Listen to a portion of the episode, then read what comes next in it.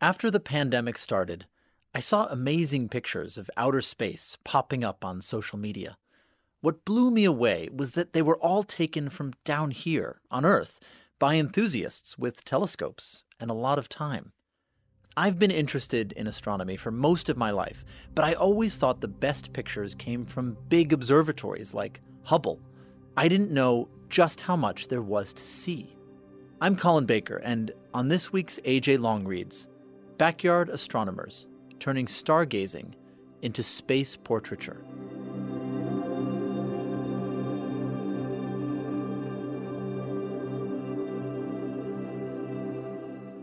Among the high beams of traffic rolling along the desert highway, the spotlights streaking upwards from a World Cup stadium across the flyaway, and the lights, dust, exhaust, and grill smoke that Doha and its 2 million residents are pumping into the air.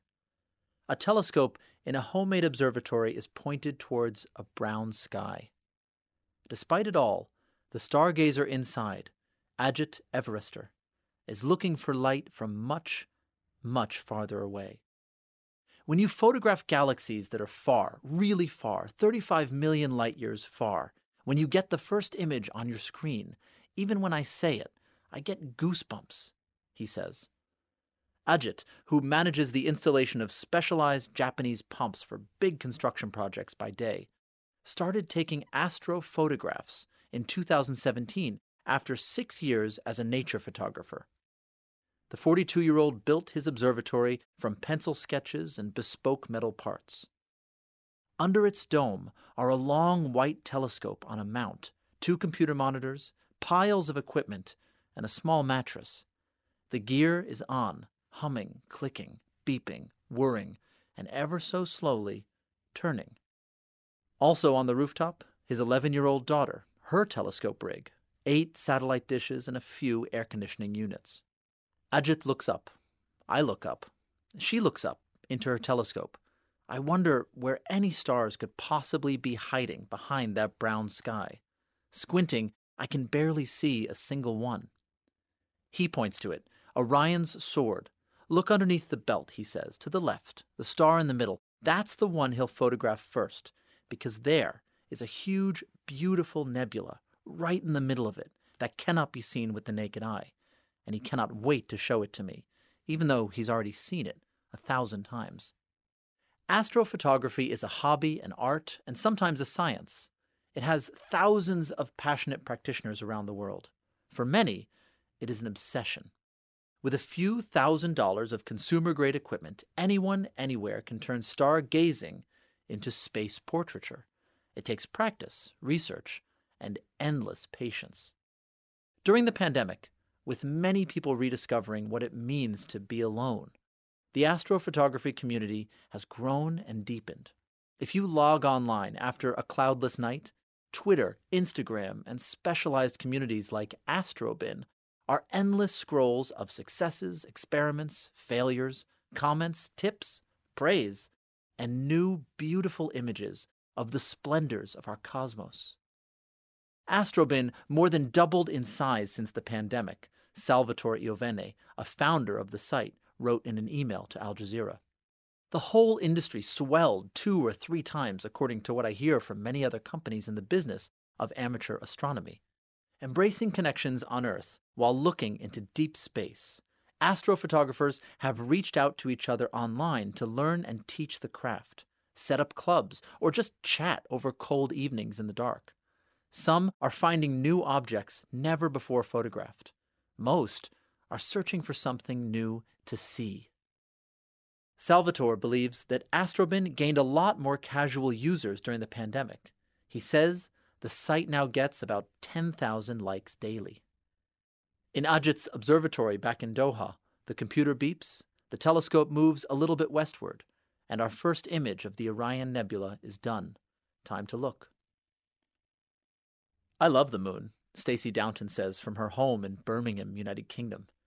But I have to be in the mood for the moon, she says. When I do shoot the moon, I like to do mosaics. You focus on one tiny portion, and then you stitch them together. I did a moon mosaic with 18,000 frames in total, stitched it, and got this really detailed picture of the moon. and I do love a moody moonshot, clouds over the moon. Stacey is an X ray technologist for the National Health Service. The 32 year old started taking astrophotographs in 2018 and built a community of friends she also helps teach. In a hobby dominated by men, she would like to help challenge the gender imbalance, and she gives tutorials on YouTube. The pandemic burned her out, she says, visiting hospitals, working near frontline providers for much of 2020 and 2021. She came home exhausted and stopped going to her back garden to look up.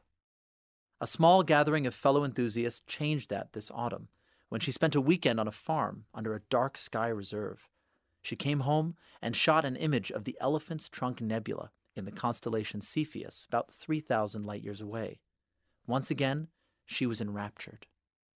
Astrophotography is where stargazing meets digital photography and in computer post production. It is far more involved than looking, pointing, and shooting. Rather, its hobbyists do a sort of excavation by light. To make just one final picture, they take hundreds or thousands of images of the same target over hours, days, weeks, even years. Then they stack all of them on top of one another and lift a single final image from a noisy backdrop. Outer space is bright and dark, and both are challenges. In our own solar system, there are planets, moons, comets, and two space stations, all worthy targets for photographers. But beyond, there are stellar nebulae, clouds of dust where stars are born. These make some of the most striking targets, diverse in shape, enormous, funky. There are planetary nebula, a misnomer for the remnants of supernova, large stars that died spectacularly and ejected their materials outwards at thousands of kilometers per second. There are jets, shock waves, plumes, binary pairs, and wisps of dust. And that's just inside our own Milky Way, the 100,000 light year diameter disk we live in. Beyond, there are the galaxies. Thousands of them can be seen from a hobbyist's telescope on Earth during springtime when the Earth's night side mostly faces deep space. Our nearest neighbor, Andromeda, with whom we will crash in billions of years, is two and a half million light years away. Often I think doing astrophotography is like looking back in time, Stacey explains. The light from the Pleiades, which is a group of bright stars in the Taurus constellation, and is historically significant in almost every ancient culture, and was also observed by Galileo's own telescope. It left when the Spanish Armada was trying to invade England. I wonder what was happening on Earth when that light left that system. Now it's at the end of its journey, falling on my sensor, she says. It's mind bending and pretty cool. Capturing photons, as the astrophotographers like to say, requires the gear, a clear cloudless night, and persistence. When it goes wrong, Stacey says, it goes spectacularly wrong. J.P. Metsävainio lives in Oulu, Finland, just below the Arctic Circle. He can count the cloudless nights he sees per year 35 to 40, he says. For these rare evenings, the stargazer has missed two weddings, one funeral, and many dinner parties. A quarter century ago, he bought a telescope for his wife, and they both got dizzy looking at Saturn's rings and moons while a taxi idled in waiting. He was swept away.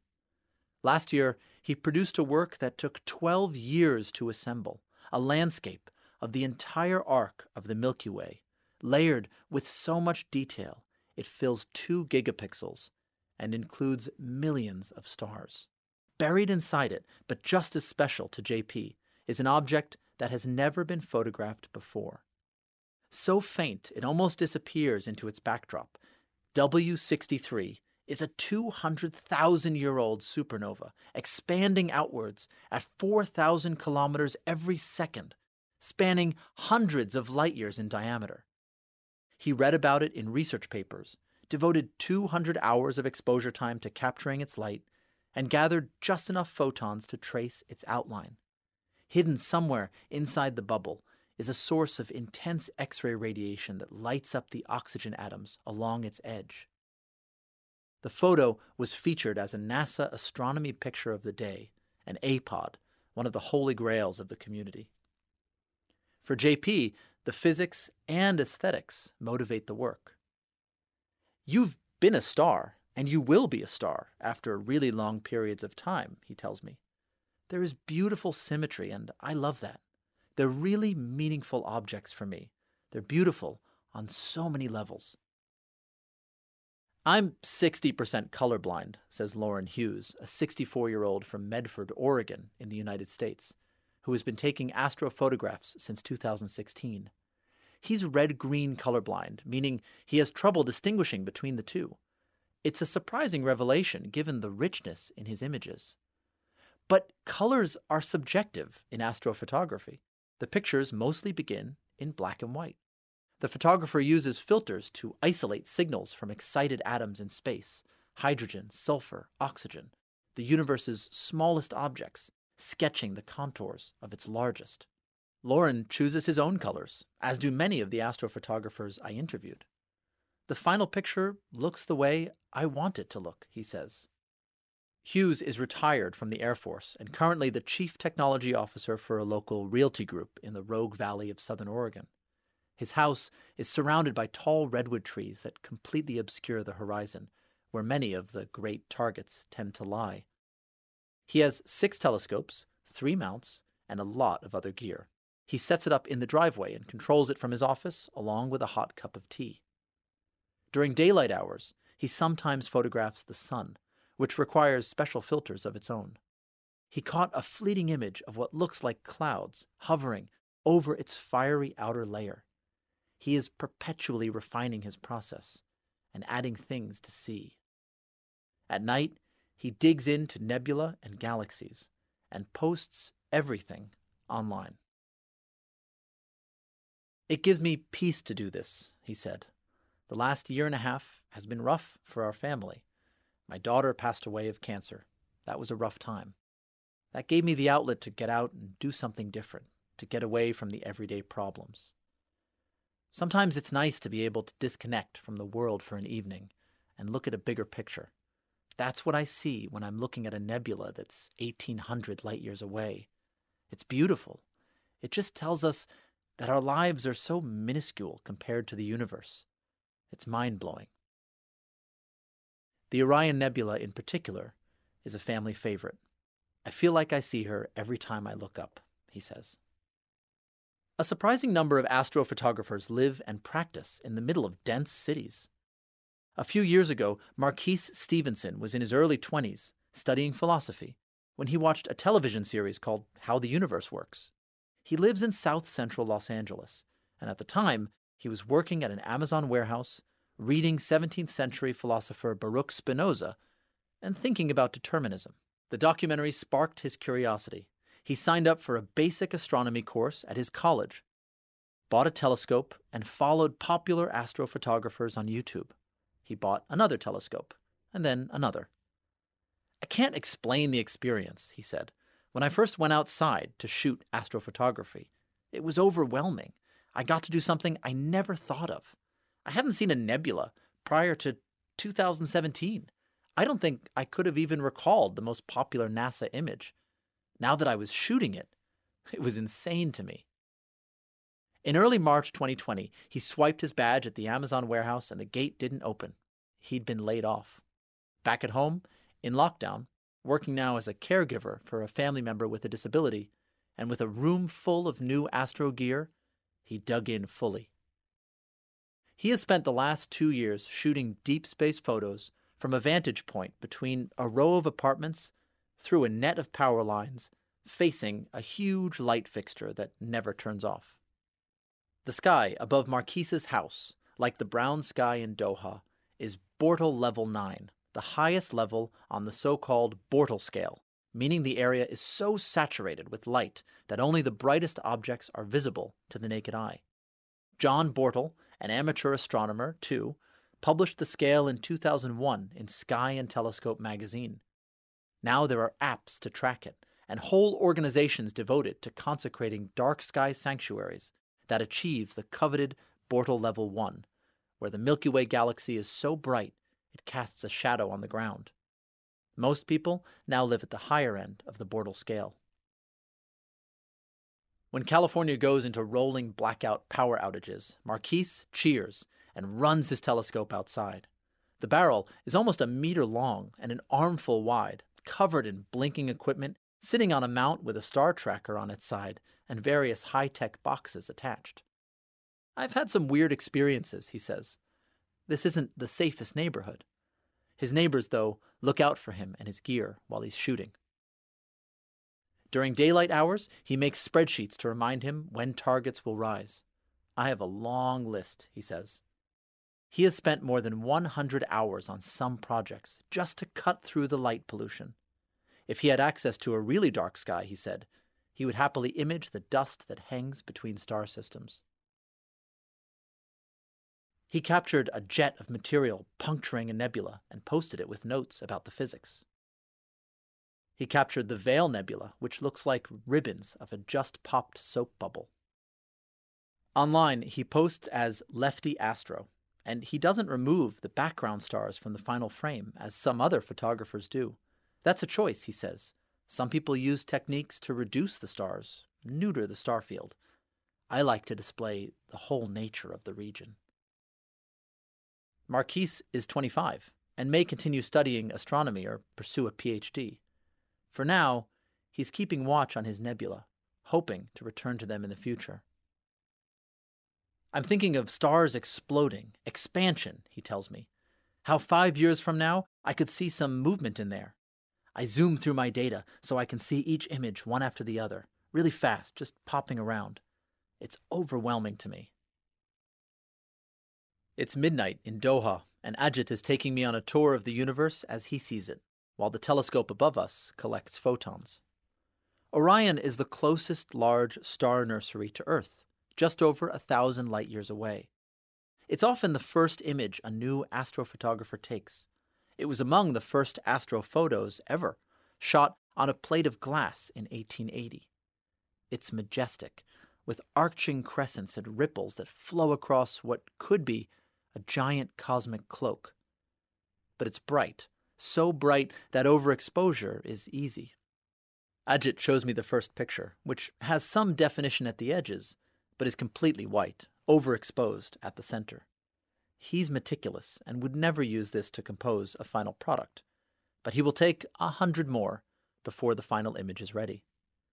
He flicks through the filters to reveal the structures as seen in sulfur, in oxygen, in hydrogen. It is not about how far away the object is, he says, but about how you focus and expose it. Light always travels, he says with faith. How faint, how strong, that's the difference. I ask him if he skips past the moon now to look exclusively at the far away and hard to spot nebulae. No, he tells me, almost offended. You'll fall in love with the moon. Any time you see it, you'll fall in love. So we look at the waning gibbous moon for a while, in real time, and he's right. It is a third of a million kilometers away, but through the telescope it feels like you could touch the crumbling edges of Tycho, its belly button like crater. That's what passion does to you, he says. I never thought I would get so crazy. He laughs and gestures to the mattress on his rooftop. I have a four bedroom villa, but I sleep here. Like JP in Finland, Ajit was inspired to photograph space by a family member, his daughter. She wanted to look at the planets. Then he developed an obsession. Now it's something they pursue together. I have friends in India, Ajit is from Tamil Nadu, who found new nebulae and named it in their names. I wish I could find something in the Doha sky and give it my name and be in history. I haven't yet, but I'm still looking, he says. It seems almost like a superpower, this ability to look through the atmosphere knowing just how thin it is, how above it there are millions of wonders broadcasting photons all the time, and how anyone can capture them just before they extinguish in the dirt. What is my favorite image? Ajit barely turns away from the screen. I can't choose. I love all my images, even the latest one, even if it's good or bad. Thanks for listening to this week's AJ Long Reads. Backyard Astronomers Turning Stargazing into Space Portraiture, written and read by me, Colin Baker. If you're looking for something else to listen to today, check out Al Jazeera's docudrama series, Hindsight, narrated by Charles Dance. Season 3 dives into the lives of Muammar Gaddafi, Indira Gandhi, and others. New this week is Marie Curie. Well, I am here to tell the story so you know how I survived.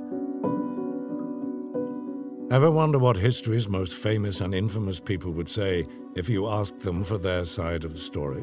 This is your little playmate, I mean your bitter enemy, Orphan Ann. Well, this is it. I'm Charles Dance, and you're listening to a new season of Hindsight, a dramatized podcast that resurrects some of the world's most memorable figures by recreating their past. I will be nominated as the first and only female Prime Minister of India. In season three, we take you on a journey to the minds of unforgettable leaders. Knock 'em out, and you'll win. Methods of a dictator. Muammar is leader of the revolution until the end of time. Ingenious inventors. Science takes time. Time and patience and determination. Loyal citizens caught between two worlds. I curse the day I ever got on that ship. These are the stories of their lives, based on documented events and their own words. I am not worried about dying. You've heard of them, I will die as a martyr. but now it's time you hear from them. The one and original Tokyo Rose. People knew me as Marie Curie. Idi Amin Dada, man of God. Hindsight from Al Jazeera. Subscribe now wherever you get your podcasts.